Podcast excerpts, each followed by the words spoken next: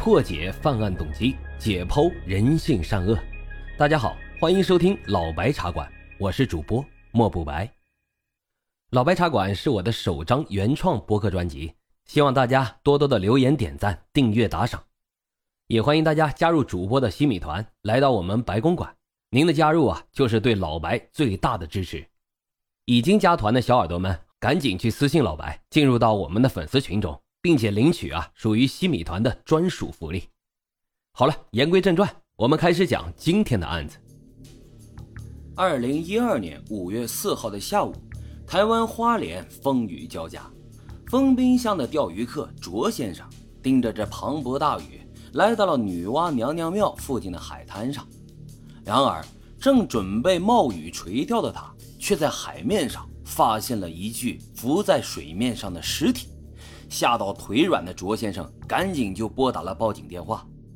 警方来到现场之后，发现尸体已经肿胀，腐败的尸体呢是一位女性，双手双脚均被捆绑，还被铁丝缠绕，显然是死于谋杀。然而尸体因为海水的浸泡已经面目全非了。那么这名受害人他到底是谁呢？死者的身上没有任何的证件，也无法辨认指纹。因为被海水浸泡多日，无法比对，于是警方核对了一次全台湾的失踪人口，结果也没有任何的收获，所以警方就决定从两个方向寻找突破口。第一呢是死者的衣服，第二是死者的假牙。死者的衣服上面有一个兰陵的商标，警方发文给厂家，然后调取了购买记录，结果却调到了三千多条。经过走访后，更是发现。什么购物频道、服装店、菜市场都有在卖这款衣服，根本是无从查起。在电视台公布了死者的衣服之后，得到的反馈也没有任何有价值的线索。而死者佩戴的假牙，因为样式比较老了，所以在当时的台湾，大概五六十岁的人都会用。但是因为整个台湾牙医众多，调查起来无异于大海捞针。警方经过多方的排查之后，仍然是一无所获。就这样，像无头苍蝇一样调查了两个多月，警方还是没有任何收获。于是他们决定在小心求证的基础之上，再加上一些大胆的假设。死者这个外套是带亮片的，内衣呢也很时髦，总的来说穿着非常新潮。再加上这绳子的打结方法非常专业。那这死者会不会是小港口附近的 KTV 里面的陪酒女郎呢？因为发生了纠纷，被人从船上或者是岸上扔到了海里呢？但是警方对周边的沿海地区进行了清查，还是没有发现任何的线索。破案的压力与日俱增，警方只好转过头来重新详细的调查失踪人口。这一次，他们终于有发现了。警方调查到。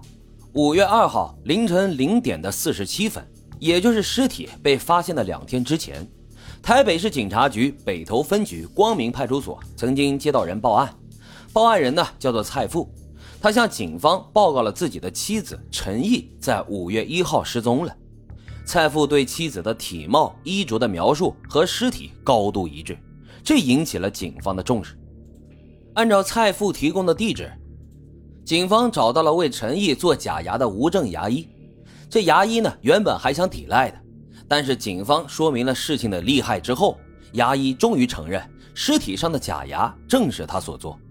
警方用陈毅的牙刷、毛发与尸体做了 DNA 的比对，检验结果更是确定了尸体就是失踪的陈毅。那么至此呢，尸体的身份终于水落石出，但是生活在台北的陈毅。为什么会死状凄惨地出现在花莲的海边呢？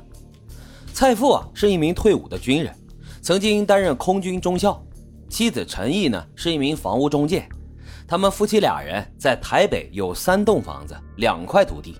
夫妻俩人都是虔诚的乙冠道信徒，家境富裕，与邻和善。那为何妻子陈毅会遭此横祸呢？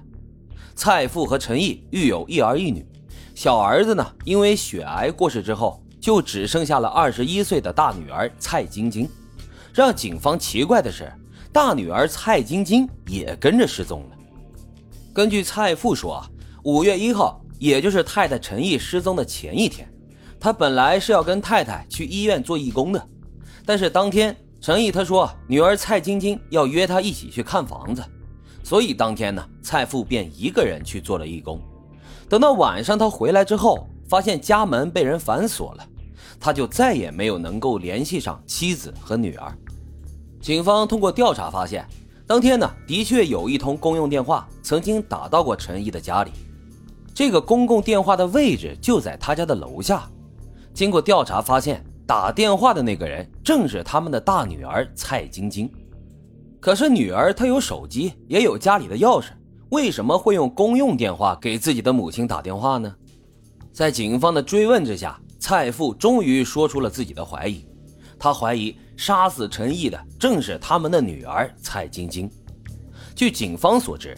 陈毅夫妇对蔡晶晶可以说是悉心照顾，屡次出钱接济没有工作的蔡晶晶，怎么他反而成了杀死自己母亲的凶手呢？这个呀，就要从蔡晶晶在新西兰所认识的一个男人说起了。